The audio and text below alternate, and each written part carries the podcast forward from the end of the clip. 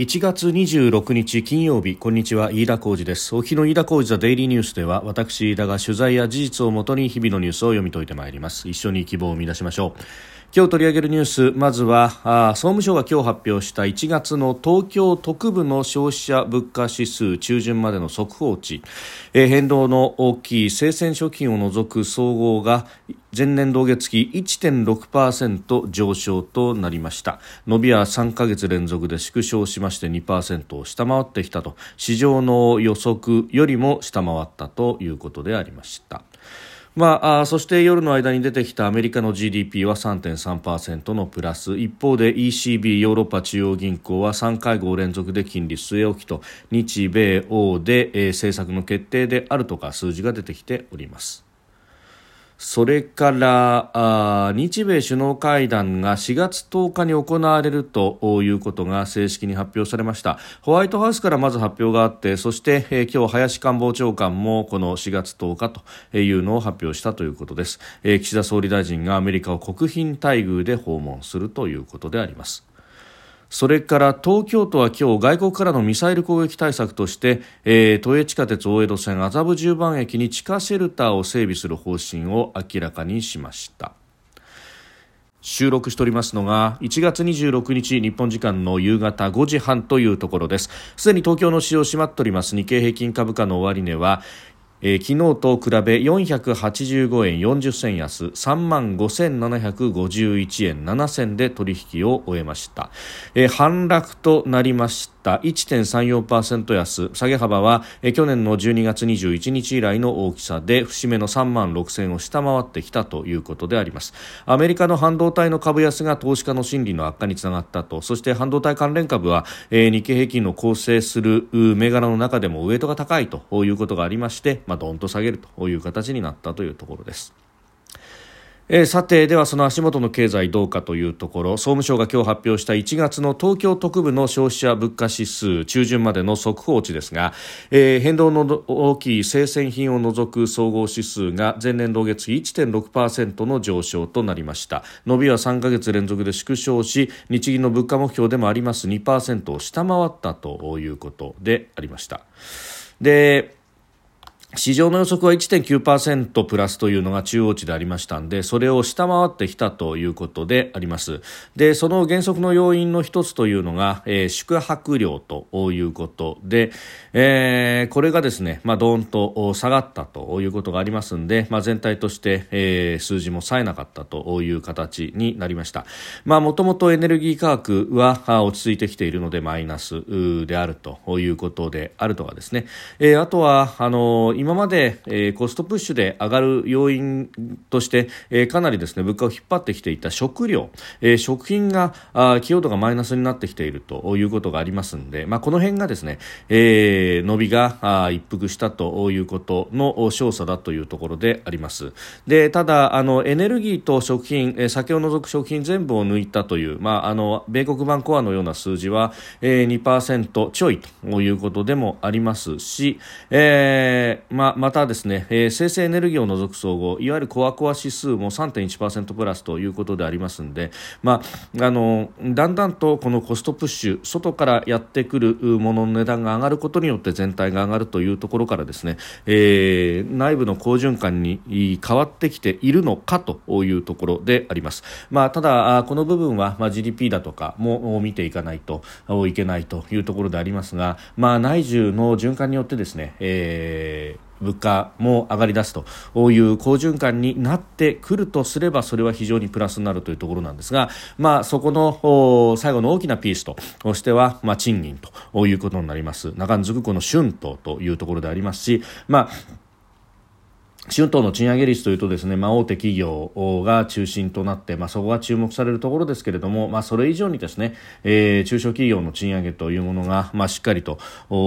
いかないといけないというところでありますしまた、まあ、中小企業は賃上げをなんとか頑張るということ、まあ、それ自体非常に好ましいところなんですけどもうん業界によってばらつきがあったりとか、まあ、あいうことがありますんで、まあ、その辺をですね、えー、どうやってならしていくのか全体としての稼社分取得の増加というところ、まあ、あ賃金がね、えー、しっかりと上がっていくんであれば政策的な投資がさほどいらないじゃないかという、まあ、ここのところは議論のあるところでありますし、まあ、政治の側のですね、えー、リスクというか、まあ、不確定要素としては、えー、昨今のこの派閥の解消であるとか、云々で、えー、財政を拡大していこうという積極財政派の方々、まあ、その大きな塊であった安倍派が解散ということになって、まあ、この先各派閥のですね、えー、財政積極財政派の人たちが一塊になって、えー、大きな発言権を得るという形になればいいんですけれども、えー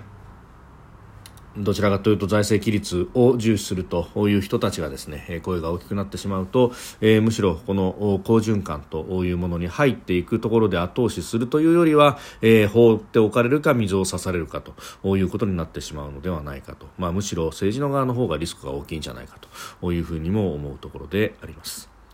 で一方でアメリカは GDP3.3% 増ということで個人消費がなおも底堅いということがありました、えー、10、12月期の数字でありますので、まあ、これは年末商戦というものが織り込まれるというところであります、まあ、7、9月期の4.9%から鈍ったわけでありますが、えーまあ、年率換算3.3%増ということになると市場の予想よりも、まあ、良い数字が出てきたと、まあ、依然として高水準であるということであります、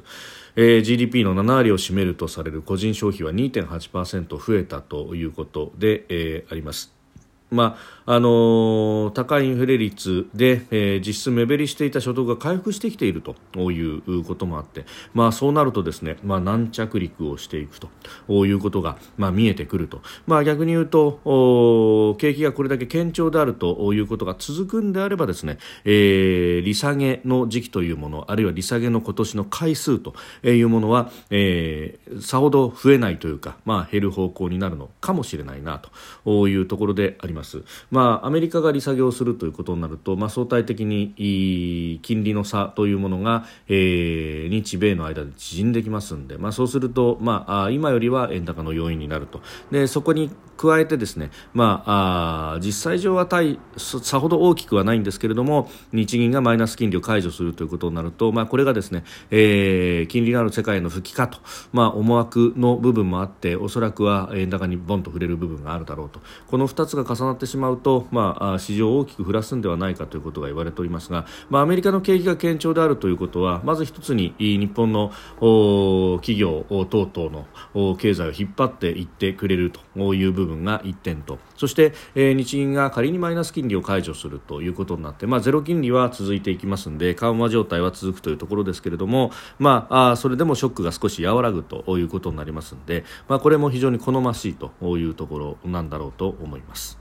で一方でヨーロッパはというと ECB ヨーロッパ中央銀行が理事会を行いました、えー、政策金利は3会合連続で据え置きを決めたということであります。でインフレは非常に高いのでどちらかというと利上げをしたいというのが中央銀行の意向としてはあるんですけれども他方で、えー、景気は悪いということがあって、まあ、ストライキなども相次いでいるということがありますので、まあ、そうするとなかなかここでですね、えー、利上げをするということには、えー、できないと。いうことがあって、えー、見送りということがありました、まあ、ラガルド総裁はインフレ基調は下落傾向が続いているというふうに指摘をしているということで、えー、ありますが、えーまあ、あの今後このインフレが鈍化してくるということそして足元の経済はあまりよろしくないと例えばドイツなどマイナス成長になってしまっているというようなことを考えると、えー、じゃあ次は利下げをどこでやるんだということになってまいります。ただ、えー、ユーロ全体で見ればうん消費者物価指数の伸びは3%を割ってきたということはあるんですけれども国ごとに見ると、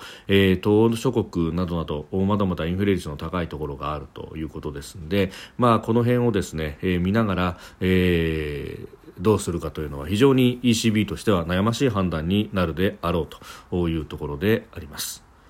まあ、いずれにせよですね、えー、じゃああ ECB やあるいはあ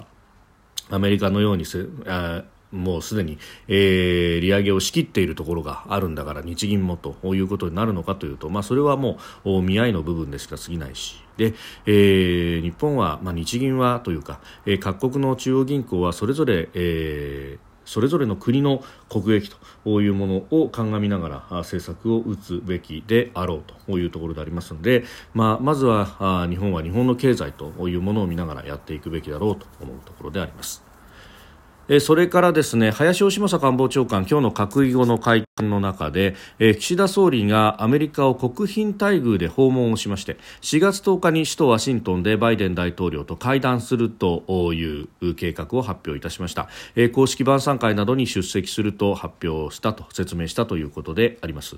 でこれあのアメリカサンフランシスコでですね総理バイデン大統領と去年の11月に会談を行ってそこで、えー、国賓で来てくれという招請を受けたということでありました。であのアメリカ側からはですね3月の初旬にというようなこともオファーとしてはあったようでありますがただ3月の初旬というと、まあ、日本は予算の審議の真っ只中だということで、えー、ここでですね、まあ、総理があ例えばあ木曜の夜ぐらいから、え、金土日月というふうに抜けるとなるともし予算がスタックしてしまった場合に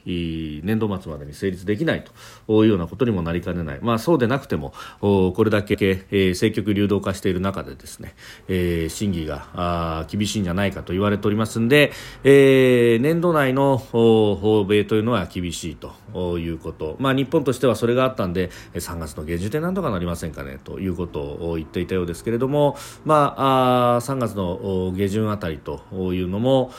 アメリカ側的にも、まあ、年度末で、年まあ、年度末というのはアメリカ側としてはあまりありませんけれども、まあ、あであるならばということで4月になったと。というところでありました、まあ、予算が成立した後ということでもあるしと、まあ、あんまり後ろに倒れると今度はあの大統領選に向けてですねそれどころじゃないスケジュールが切れないということにもなってくるというところであります、まあ、あのバイデン氏としてはあここで国賓で、えー、招いて、えー、そして、まああ